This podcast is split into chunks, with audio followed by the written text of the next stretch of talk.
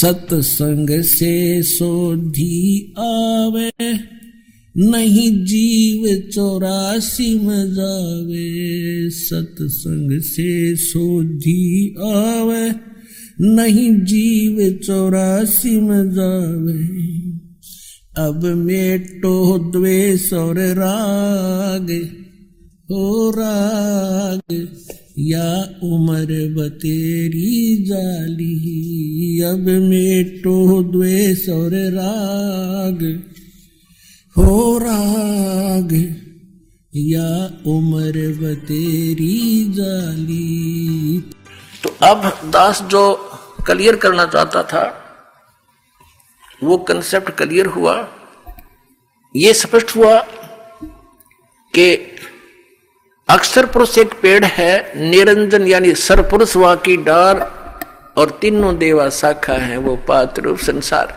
यानी ज़मीन से बाहर जो पेड़ का जितना पोर्शन दिखाई देता है, जितना भाग दिखाई देता है, वो तो व्यक्त है, सामने प्रत्यक्ष है, और जो परोक्ष है, वो जड़ है। तो उल्टे लटके हुए संसार रूपी वर्ष का जो तीनों लोकों में प्रवेश करके सबका धारण पोषण करता है, वो परम अक्षर पुरुष है, वो प्रोक्ष है, वो गुप्त है, वो ऊपर के ब्रह्मांडों में है, सतलोक में, अलखलोक, अगमलोक और फिर अकह लोक वो ऊपर की जड़ है, वो मूल स्थान है, वो शाश्वत स्थान है, सनातन परम धाम है। अब हम अपने प्रसंग पर आते हैं। कि हमारे लिए जो सदग्रंथ हमें मान्य हैं, वो हैं ये पाँचों वेद। प्लस में श्रीमद भगवत गीता। ये तो हमारे हैं पूजा की विधि के इनमें हम, जिनमें जो हमारी वे ऑफ़ वर्शिप पूजा का मार्ग, पूजा की विधि लिखी है, वो हमें मान्य है। इसके अतिरिक्त यदि कोई मंत्र जाप कोई करता है तो वो गलत है। वो शास्त्र विधि को त्याग कर मरमाना आचरण है। रही पवित्र पुराणों की बात, ये इस तत्व ज्ञान को समझने में सहयोगी हैं, जो परमात्मा ने स्वयं आकर के जो सूक्ष्म वेद में जानकारी दी थी, आज से 600 वर्ष पहले। जो इन शंकराचार्यों ने, आचार्यों ने हिंदू धर्म के गुरु संतों ने, परमात्मा कबीर देव जी जो परम अक्षर ब्रह्म है, उनको ये कह करके जनता से दूर कर दिया था कि ये अशिक्षित है। ये वेदों और गीता के विषय में कैसे जान सकता है? पुराणों के विषय में ये कैसे जान सकता है क्योंकि इसने संस्कृत भाषा नहीं पढ़ी, क्योंकि ये जुलाहा और शूद्र वर्ण में ये जन्मा है। लेकिन उनका जन्म नहीं हुआ था। फिर भी वो तो उन्होंने तो ऐसा ही कहना था। और ये कैसे समझ सकता है इन पुराणों को? और उस परमेश्वर ने 600 वर्ष पहले वो ज्ञान दिया था, जो आज वेदों और पुराणों और गीता जी में विद्यमान है। वो सूक्ष्म वेद में, सिंपल लैंग्वेज में दिया था। अपने आत्माओं भाषा का जो लिंक है, संबंध है इतना ही है कि हम अपने विचारों को दूसरे तक पहुँचा दें, वो ही भाषा है। लेकिन उसमें ज्ञान क्या है? अब जैसे ये संस्कृत और व्याकरण के ज्ञाता,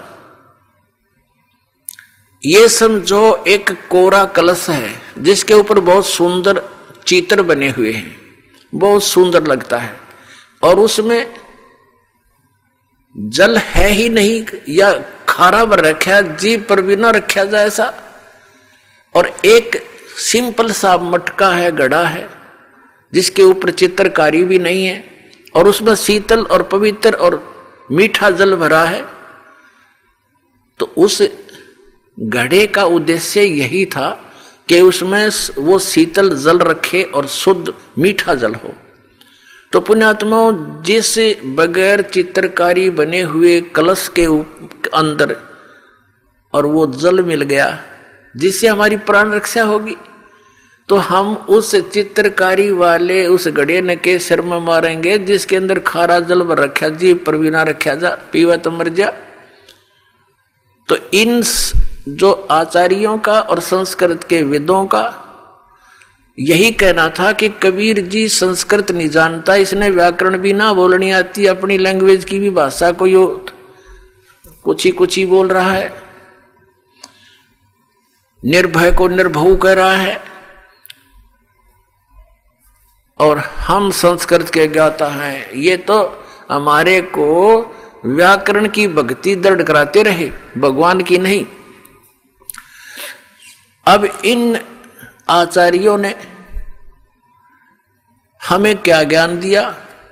कि श्री ब्रह्मा, श्री विष्णु, श्री शिव ये अजरो अमर हैं।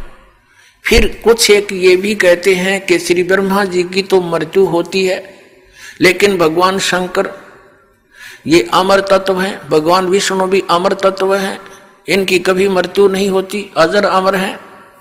ब्रह्मा जी का तो जीवन काल है। तो ये इनका लोक वेद था दंत कथा थी आउट ऑफ़ सिलेबस स्टडी थी। यानी हमारे सिलेबस से, सदग्रंथों से बाहर का ज्ञान था कि ब्रह्मा विष्णु महेश अजरो अमर हैं, इन, यानी, चलो ब्रह्मा को ये मृत्यु मानते हैं तो विष्णु और शिव को तो फाइनल था इनका, ये कभी जन्मते मरते नहीं। और साथ में ये भी कहा करते, इनकी कोई जन्म मृत्यु नहीं होती, इनके माता पिता है ही नहीं। तो ये दंत कथा लोक वेद कोरी बकवाद थी इनकी। जबकि इन महापुरुषों के जीवनी में लिखा है कि इनकी जन्म मृत्यु होती है, इसमें स्वीकार करते हमारा तो जन्म और मृत्यु होता है। अपनी माता का भी नाम लिखा है देवी पुराण में। तो क्या ये आचार्य और ये शंकराचार्य पुराणों से परिचित थे? अगर ये पुराणों से परिचित होते तो ये कथा सुनाते नहीं, ये ये कथा सुनाते जो पुराणों में लिखी है कि ब्रह्मा, विष्णु, महेश के माता पिता हैं।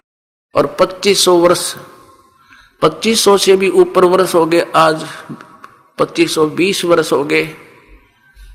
इस पवित्र हिंदू धर्म के प्रचारकों को प्रचार करते हुए, और वैसे तो पचपन सौ वर्ष हो गए, इन पवित्र सदग्रंथों को, लिपिबद्ध हुए को, और आज तक ये आचार्य मंडलेश्वर हमें नहीं बता सके, यथार्थ ज्ञान क्या लिखा है इन पवित्र पुराणों में, पवित्र वेदों में, पवित्र श्रीमद भगवत गीता में।